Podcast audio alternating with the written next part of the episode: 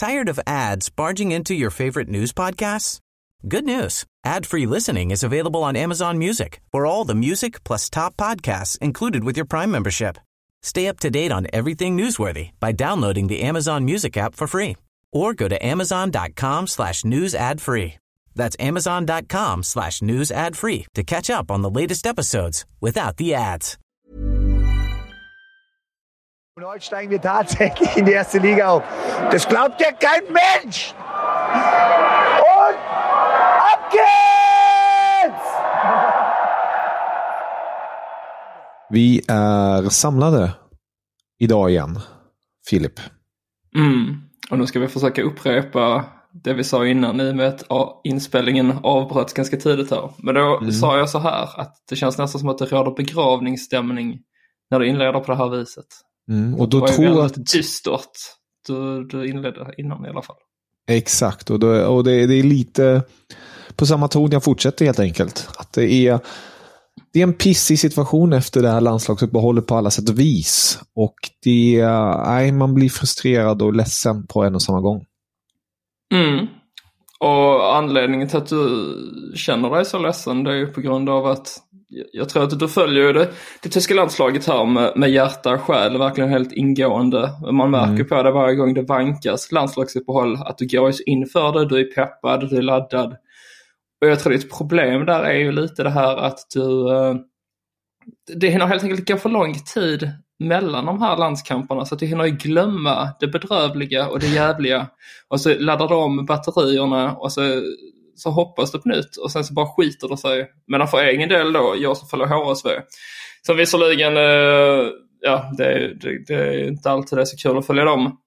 Men jag är, ju- jag är beredd på det liksom. Eh, Jag vet ju att, eh, att det hela tiden kommer så att jag är van och därför känner jag likadant kring det tyska landslaget. Att jag tror ju sällan att det kommer att sluta väl. Och, och skulle det väl bli så att man vinner en match och gör en bra insats så ger det inte så mycket för att jag vet att till nästa gång så, så är risken väldigt stor att det kommer att se lika jävligt ut igen.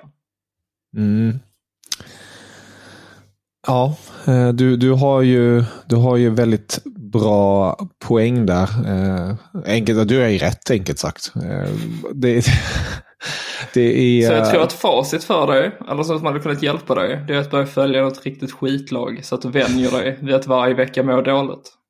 Men nu, nu följer jag ju redan Tyskland så jag kan ju väl bara fortsätta.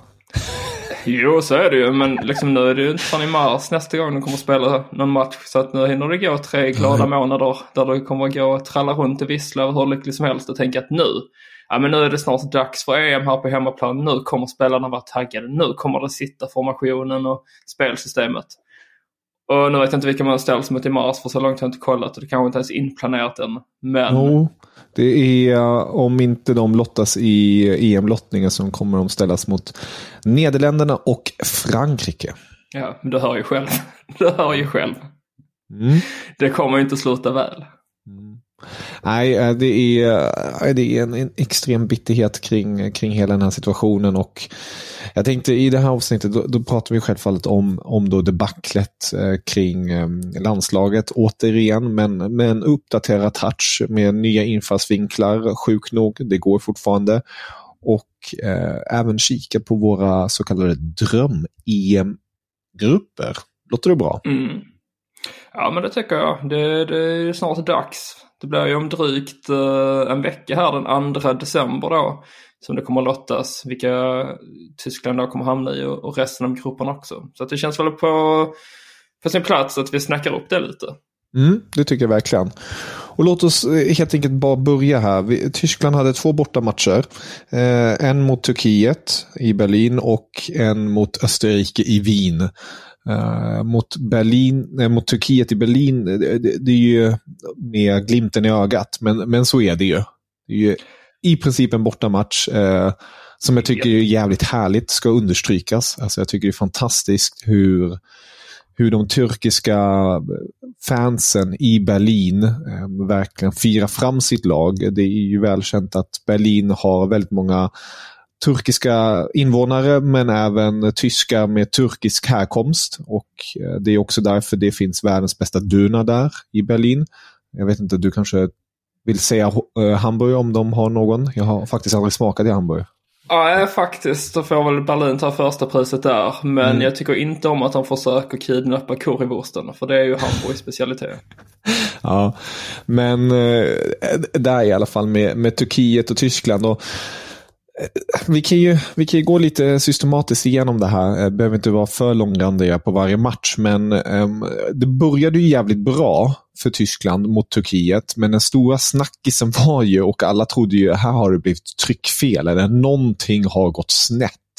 När man såg Kai Havertz som vänsterback i Tysklands formation inför matchen.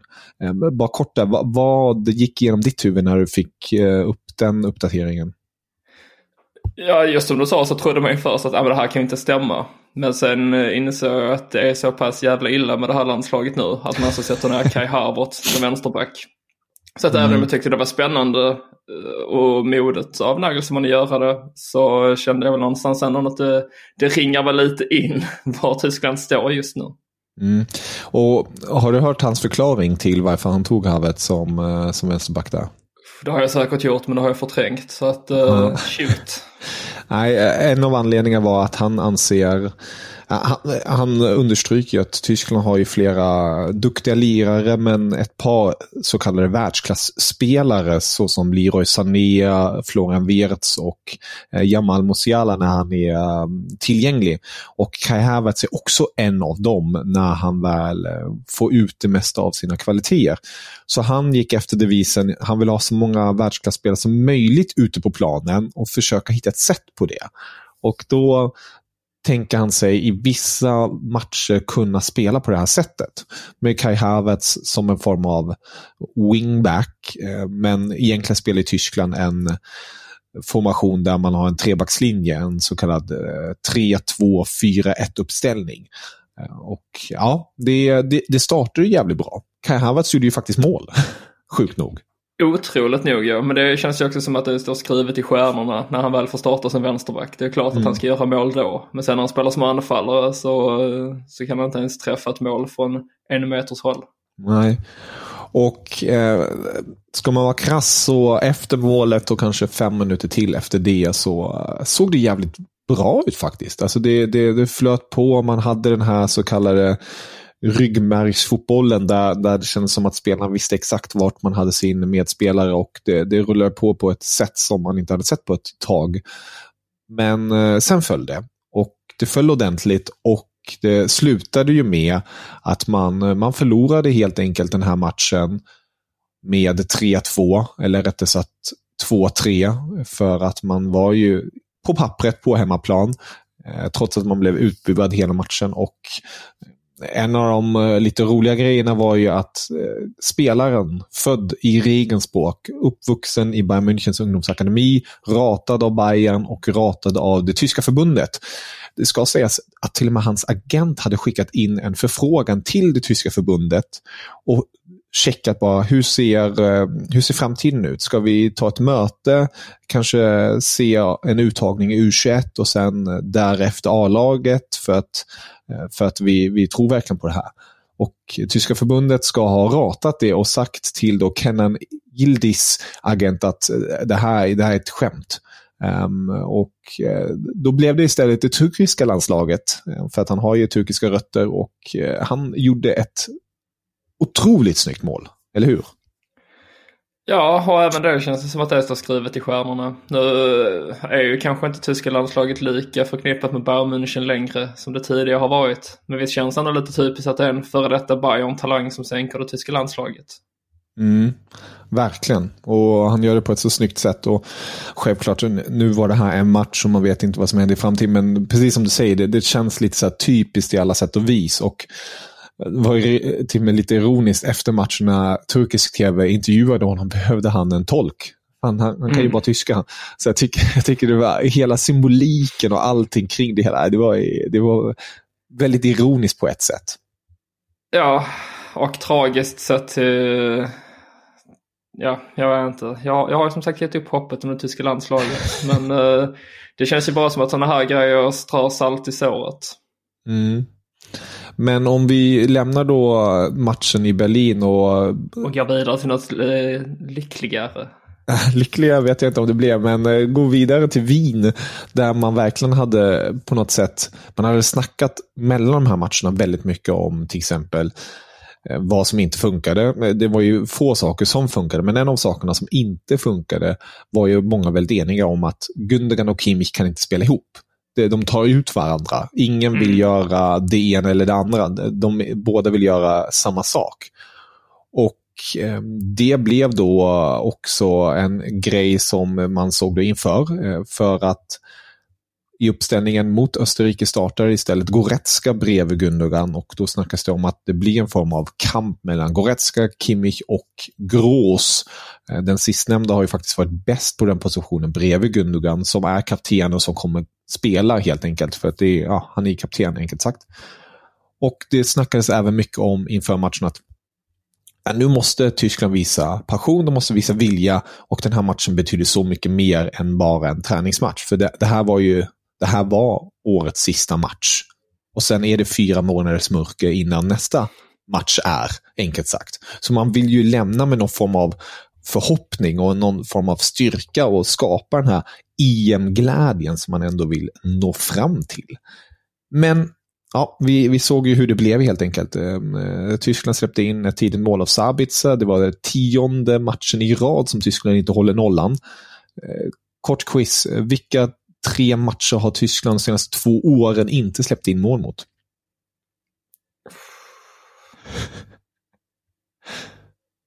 Ja. Um... Det är en bra fråga.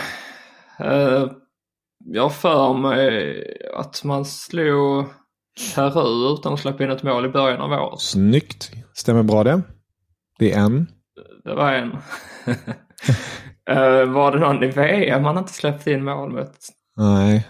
Nej, det var väl inte det. Nej. uh, nej, jag vet inte. Där, där får jag nog gå bet.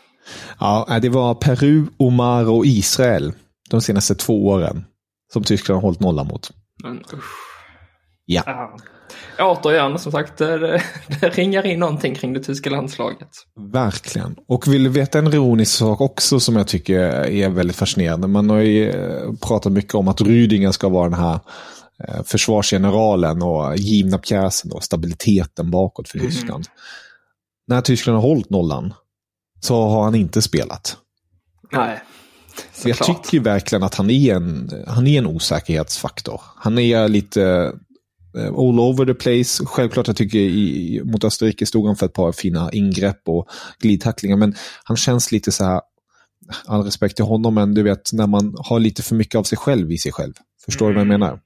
Ja, ja men absolut. Alltså, det kan jag hålla med om. Grejen var ju den att 2018 inför VM i Ryssland. Eh, då var jag ju nere också i eh, generalrepade mot Saudiarabien i eh, Leverkusen. Och funderade på om jag skulle försöka intervjua honom i och med att han spelade i Chelsea då och jag tänkte att han kan engelska. Men matchen var så jävla dålig så att det var ingen som ville göra intervjuer. Men jag kommer ihåg att han var liksom sist rankad i laget i princip. Sen fick mm. han ju en jäkla boom där, där han på kort tid blev en av Tysklands bästa försvarsspelare. Men mm. nu känns det som att det har lagt sig igen och att han nu har blivit samma osäkra pjäs som han var då också. För att mm. om det är någonting vi har sett under de tidigare åren i alla fall så är det att han har varit en säkerhetsrisk. Alltså han har kunnat blanda från att vara väldigt fantastisk i vissa matcher och vissa sekvenser till att göra riktiga sådana här juniortabbar. Och jag tycker att man börjar känna igen det lite i honom igen, vilket är väldigt synd. Man tänkte ändå där att ja, han har mognat sent till någon liksom och nu kommer det vara en stabil pjäs att luta sig mot. Men eh, mm. nej, det verkar inte som det. Nej, det verkar verkligen inte som det. Tyvärr har ju inte Tyskland flera kryllande världsklassförsvarare i, i stallet. Men Nej, jag tycker verkligen, eh, ja, den, den här matchen, vi, vi kan ju bara gå i mål med den. Eh, jag tror de flesta kanske redan vet hur, hur det gick, men det slutade ju med en 2-0 förlust och ett rött kort dessförinnan av Leroy Sané som helt enkelt tappade det. Han, han var frustrerad och irriterad och det blir ju lite ironiskt när nog den formstarkaste tyska spelaren detta år bara, uh, han, han tappade uh, och mm. blir också avspärrad i tre matcher nu. Och Tyskland har bara fyra matcher inför EM, så vem vet, han kanske till och med har tappat sin EM-startplats. Ja, det vore väldigt trist. Men eh, just nu är han väl ändå en av få spelare som känns heta som kan avgöra matcher på egen hand. Så att mm. jag tycker definitivt att han ska starta när han väl är tillgänglig. Men alltså det mot Österrike, jag, jag vill inte kommentera allt för mycket för att det är så tragiskt bara. För att mm. även om det röda kortet då är tidigt i den andra halvleken givetvis eh, sänker Tysklands chanser. Så tycker jag att Österrike var ju så mycket bättre även i ja. första halvlek. Så att ja. det var inget snack om att man hade lite otur där, att det var en boll som gick eh, stolpe in eller något fibbel så. Utan det var ju verkligen att Österrike spelade ut Tyskland. Ja, all, helt rätt. Och jag tycker på något sätt det, det, här låter som någon så form av, vad heter det när man tycker om att plåga sig själv? Um, och sadistisk. Precis, sadistisk. Masochist. Tack så mycket. Eh, det var en liten sån här sadistisk känsla i mig när de österrikiska fansen då senast, äh, sista 20 minuterna bara sjöng Ovista schön, Ovista schön, så var Samvelang Nickesin, så schön, så schön. Och, och, och det, det, på något sätt bara se de tyska spelarna bara behöva springa runt där på planen i Wien, förnedrade framför så kallade lillebror. Um, jag tycker på något sätt att det var det kändes skönt på ett sätt. För jag, ja, återigen, det finns ju en strimma hopp i mig. Men återigen hoppas jag väl på att det här är tillräckligt med bensin på att, för att väcka dem. Alltså, och alltså det är väl botten nu liksom. Exakt, jag tycker Gundogan sa det väldigt bra. Det kan inte bli värre just nu. Det, det är den enda positiva aspekten. Mm. Jag tycker det, det, det, ringar ju in någonting. Och det som jag också tycker är skönt jämfört med tidigare är att Nagelsmann också belyser det som är problemet. Nämligen att laget är, det, är individualister som bara springer runt där, som inte kämpar och som inte visar passion. Och det är hans uppgift att få igång det, men att han ändå belyser det jämfört med Hansi Flick och Jogge Löw som bara ja, sa nej, himlen är blå och solen skiner och nästa gång kommer vi göra bättre. Eller det fanns vissa bra... Man. Ja, um, men, men jag hoppas väl på att just den grejen med Narisman, att han ändå tar tag i den.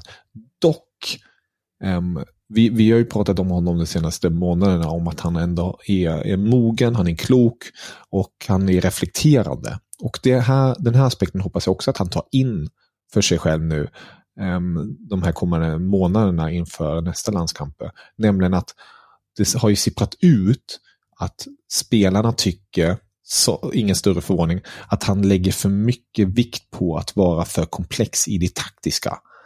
Gå tillbaka till det enkla spelet, hitta stabiliteten som jag varit på tusen gånger. För att det är rätt så ironiskt, när Tyskland spelade senast enkelt och pragmatiskt, det var när Rudi Fölla var interim i, i september mot Frankrike.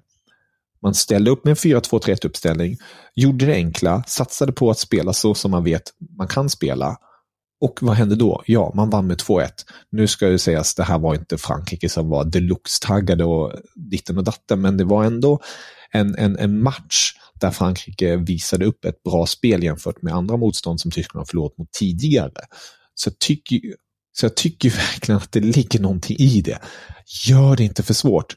Ta bort en individualist från plan, ta bort en Havertz till exempel för att ta in en hårt jobbande lagspelare och ta ut ett lag där det kanske är av elva spelare bara är tre som kan göra skillnaden. Och sen får man helt enkelt rotera. För det är det, är det som blir lite, det blir larvigt efter ett tag. För det här, det här, det här funkar inte. Nej, jag kan bara hålla med. Alltså jag förespråkar också 4-2-3-1. Jag tycker man har laborerat på tok för mycket. Sen mm. förstår jag ju också att man vill hitta då den rätta formationen till det här laget. Men det funkar ju inte heller att om man spelar två matcher varannan månad på sin höjd. Att då varje match laborera med nya uppställningar och nya formationer. Utan man måste ju någonstans sätta en grund också. Mm. Och nu har vi väl då på sin höjd två eller det blir väl två matcher i mars och sen kanske det blir en eller två träningsmatcher inför EM där mm. med spelare. Jag vet inte riktigt hur det ser ut. Precis, två stycken är det också. Så det är fyra ja. som har lagt kvar. Men liksom till de träningsmatcherna där innan EM, då ska ju ändå en startelva sitta tycker jag. Mm. Uh, och man ska ju helst köra över motståndet där, för då brukar man ju ställa som ett lite lättare uh, motstånd just för att man ska få upp, uh, göra lite mål, få upp lagandan, känna sig taggade.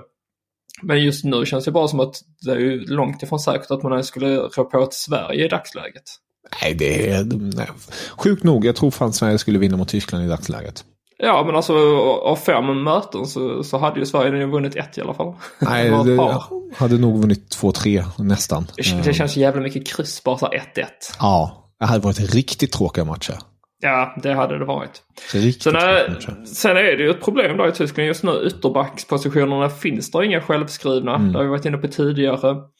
Uh, du har ju varit väldigt på att du vill ha ner Kimmich som högerback. Mm. Jag tycker egentligen att han är för bra för det. Men sett till hur det ser ut just nu och sett till hans status så kan jag väl tycka att det är ett uh, alternativ som jag ändå köper.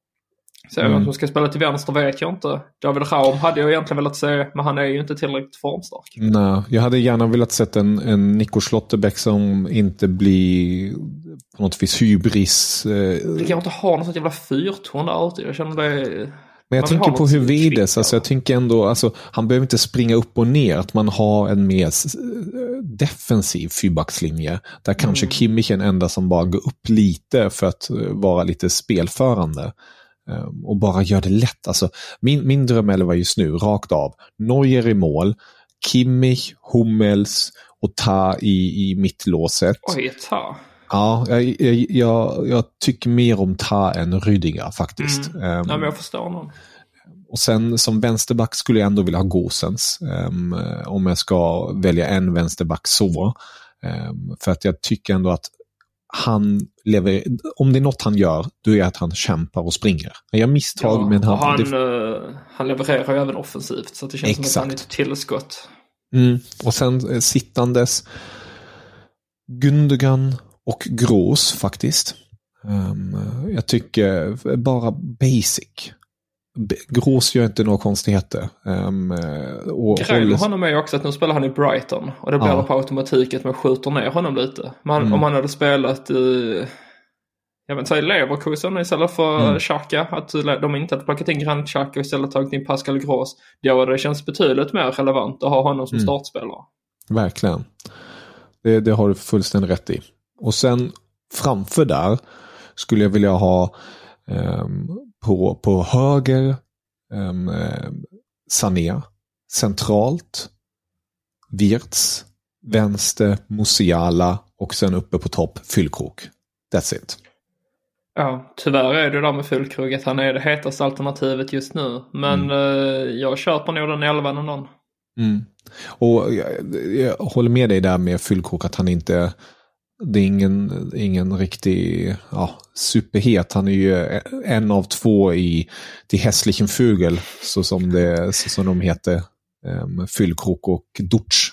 Fantastiskt mm, Återförenade nu i landslaget. Ja. Du vet, du vet, vet, när det kom upp det där, eller? Det var ju han som till och med hittade på det. Ja, men det var väl på någon presskonferens mm. där när de levererade i Bremen och han fick frågan om hur uh eller vad de skulle kallas för du. Precis som att det var väl Robin och Batman lite med Aubameyang och ja. Marco Reus tidigare och sådär. Nej, fantastiskt. Fantastiskt. De fula fåglarna. Ja, jag Men visst, det. så han är inte, han är väl ingen skönhet direkt fyllkrog. Men han ja. gör mål i alla fall. Det gör han. gör mål och gör det enkelt och jag, jag, jag gillar det väldigt starkt. Um, mm. Så, så skulle jag vilja ha det. Uh, vi får se som sagt om Nagelsmann reflekterande och klok nu i att på något vis um, ta till sig det här. För att jag tycker ändå han har, han har sagt mycket, mycket rätt än, än uh, tidigare Flick och, och Löv. Uh, mm. Och med tanke på att det här är ändå jag tror det är det som spelarna också måste få in.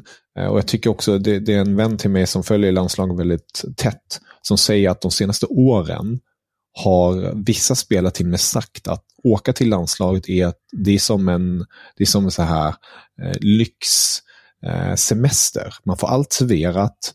Ehm, det, det är lite lattjo det, det är inga, ingen större press är det ju. Men det, det, är ändå atmosfärmässigt och sånt. Det, det har blivit alldeles för, ja, lite lättvindigt helt enkelt. Man, man måste få in det här, att det här, det, det är det betyder mycket och speciellt nu när det är ett hemma-EM. Alltså återigen, mm. det, det, sker inte. Att vi två har fått uppleva både ett hemma-EM och ett hemma-VM det är ju sjukt. Det är inte många som får uppleva det i sina liv. Nej, det ska vi vara glada för. Mm. Men det blir också en påminnelse nu om att efter då 2018 fiaskot i VM där så sa man ju till sig själv att ja men till, till EM 2024 då, liksom då är det allvar. Mm. Och sen samma sak efter EM 2021 blev det då mm. framskjutet ett år. Och framförallt då efter förra årets VM också att man tänkte ja men nu är det ändå nästan två år, eller ett och ett halvt år i alla fall. Nu mm. kan man få ordning på torpet. Men nu är det bara ett halvår kvar. Mm. Så det... ja. Mitt förslag till dig är för att mm. få bäst utdelning är att skriva ett handskrivet brev ner till det tyska fotbollsförbundet i Frankfurt där du skriver 4, 2, 3, 1, din drömelva och så skriver du bara agera nu för fan. Nej, får vi se är... om det når fram till herr Nagelsmann. Jag är lite sugen på att göra det faktiskt. Jag får, jag får se. Du har inget att förlora. Nej, det har jag verkligen inte. Två sista saker kring, kring lands, tyska landslaget innan vi går in på grupperna som jag vill gärna lyfta. Ett är kanske den sekvensen som har varit den starkaste under hela kalenderåret 2023 för Tysklands del som såg Ehm, mest genomtänkt ut. Det var när Nagelsmann mot Österrike sa till Kevin Trapp i den 51 minuten Lägg dig ner, du är skadad. Trapp tittar och bara eh, okej. Okay. Sen tar han plötsligt sig på baksidan lår och faller ihop så att läkaren måste komma in. Samtidigt springer Nagelsmann tillbaka till sin ass, tar ett papper, skriver på det, ger det till Kai Havertz, nej till Benjamin Henriks som sen ger det vidare till Kai Havertz och andra spelare. Um, bara en, i, i, i den här groteska eh, värld vi lever i um, så, så var det en liten ironisk um, sekvens tyckte jag. En liten eloge till Trapp för skådespelarinsatsen. Ja, verkligen. Verkligen. Han lärde sig någonting när han var i Paris. Ja, det, det gjorde han. Och sen kommer vi då till... Eh, nej, just det. Det kommer vi alldeles strax till. Eh, sist men inte minst, eh, siffror älskar jag ju. Mm. Bara för att wrappa upp kalenderåret 2023. Tyskland har spelat med 40 spelare. 11 av dem var debutanter. Man gjorde 17 mål, men släppte in 22. Tre segrar, två kryss och sex förluster. Bästa målskytten Niklas Füllkrog. Sju mål och en assist. Ja. Det var det hela. Det var det hela. Deppigt. Väldigt deppigt. Men... Samtidigt, jag tycker om att spela på chansen. Det var ju någonting man klagade på under Lövs tid. Att han sällan gav nya talanger och spela chansen trots att de levererade sina klubblag. Så mm. det får man väl ändå lyfta fram som något positivt. Nu är det väl snarare då att jag i alla fall skriker efter lite mer stabilitet. Mm. Verkligen. Nej, vi, vi återkommer till tyska landslaget. Förmodligen i början på mars när det börjar bli lite mer aktuellt igen. Ja, vi får väl nämna sen när det är lottat i, i EM-gruppen också vad vi, våra tankar kring det. Men sen tycker jag att vi lägger locket på.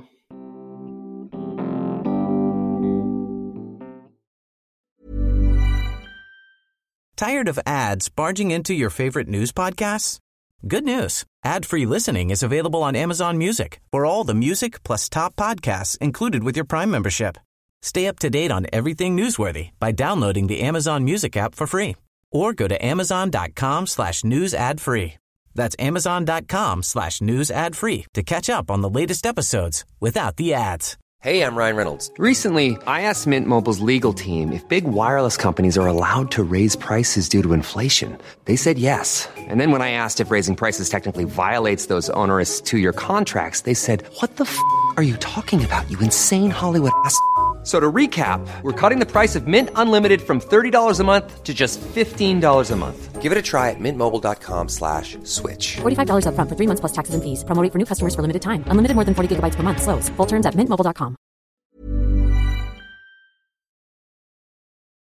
Exakt. Och just EM-grupperna, vi behöver inte säga, eller jag kan bara rabbla upp dem snabbt här så får ni pausa och ta in det, ni som lyssnar. Eh, I topp 1, alltså i pott 1, hittar vi Tyskland, Belgien, England, Frankrike, Portugal, Spanien.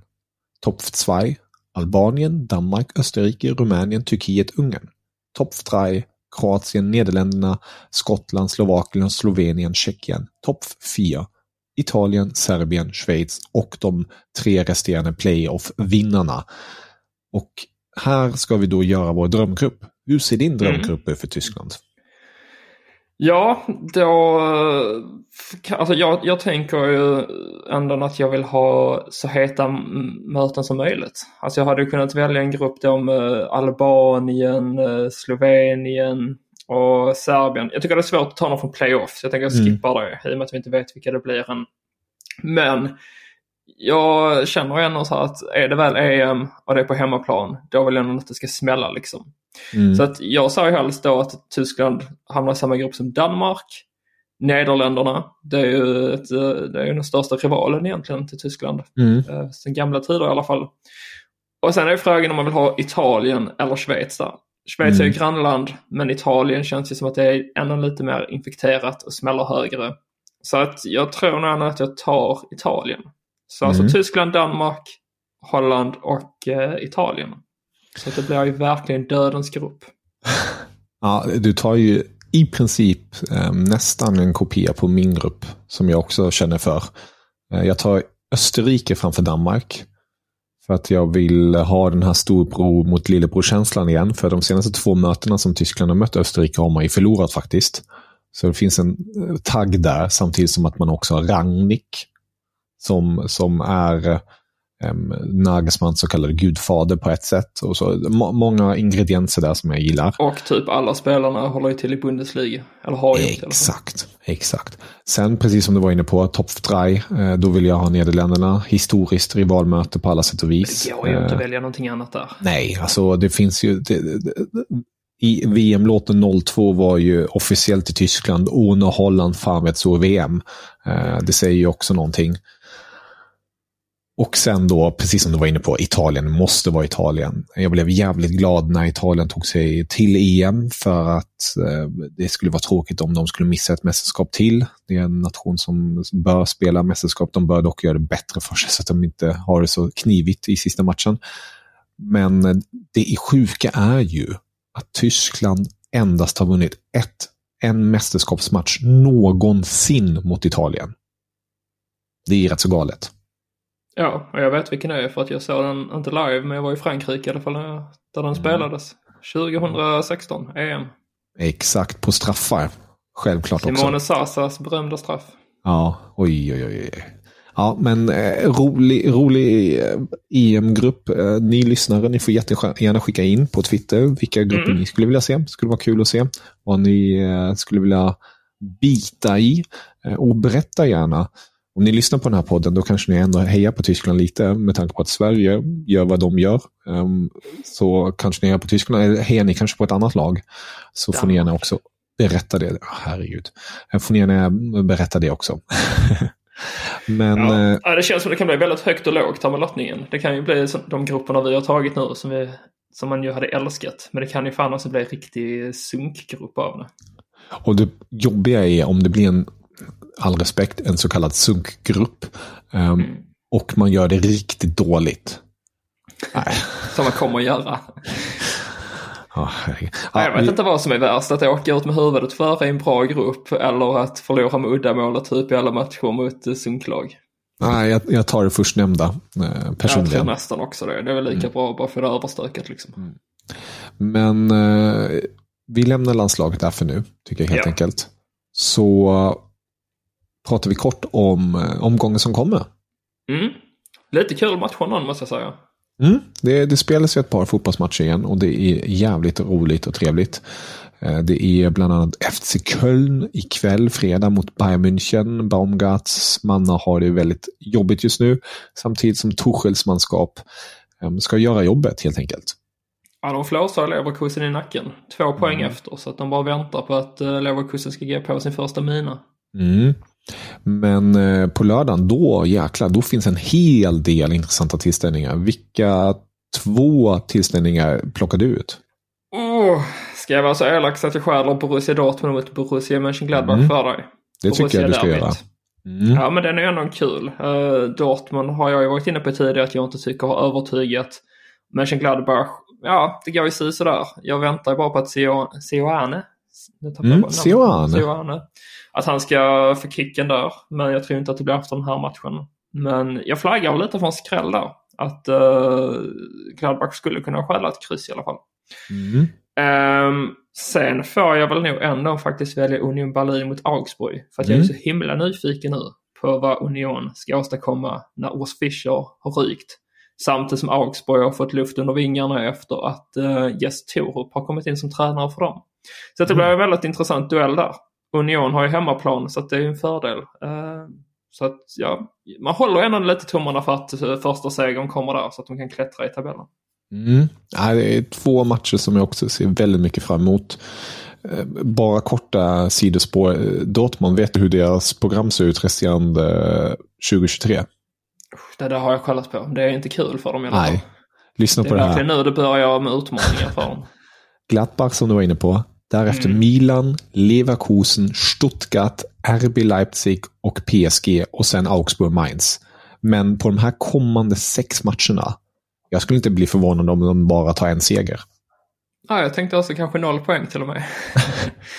Nej, vi får väl se. De har ju ändå, eh, de har ändå spelat upp sig lite i Champions League. Uh, ja, men ja, det, är, det är... Men det är bortaplan mot Milan uh, mm. och sen har man Leverkusen i bakhuvudet och sen kommer Stuttgart på bortaplan och sen Leipzig som jag anser är bara ett bättre lag och som inte ens behöver tänka på Champions League för de är redan klara. Och sen kommer ett PSG där det också blir extremt viktigt att ta på. Ja, det, Ska vi redan nu sticka ut haken och säga att det kanske blir så att Dortmund inte har Edin Terzic på tränarbänken från och med årsskiftet? Ja, och vi sticker ut haken och säger att de inte avancerar i Champions League. Ja, nej. Det, det kan ju bli Europa League i så fall och det känns ju som att den turneringen är ju mer på deras nivå skulle jag säga. Mm. Men eh, nu när man ändå har spelat upp sig så mm. hoppas jag att de tar sig vidare. Men uh, ja, nej, det, det, känns väldigt mycket Dortmund att sabba för sig själva där. Verkligen. Det ska dock sägas, jag hoppas ju självfallet att Dortmund tar sig vidare i Champions League. Det, det gör vi ja. båda två alltid. Att de tyska lagen går långt. Alla tyska lag oavsett. Mm. Men eh, en match som du inte nämnde, som jag då kan nämna, eh, som jag ser fram emot på lördag, det är ju lördagskvällsmatchen Eintracht Frankfurt mot Stuttgart en extremt intressant tillställning där vi kommer få se ett Stuttgart som just nu är på en tredje plats och en Eintracht som är just nu på en sjunde plats eh, kämpar om de här tre viktiga poängen om då C-platserna. För att ja, alltså Bayern Leverkusen och Bayern kommer ju ta en C-plats. Leipzig kommer ta en C-plats. Men frågan är vilket fjärde lag kommer ta en C-plats? Är det Dortmund? Är det Frankfurt? Är det Stuttgart kanske? Vi får se. Eller kanske Union Berlin. en jäkla lång resa upp. Um, ja, de är ju sist just nu, men mm. uh, allt kan hända. Allt kan hända. Äh, vi får även värt att sticka in och säga att Werder Bremen Leverkusen på lördags eftermiddagen. Mm. Det känns ju som att det kan bli en målfest av uh, utan dess like. Alltså. Mm, verkligen.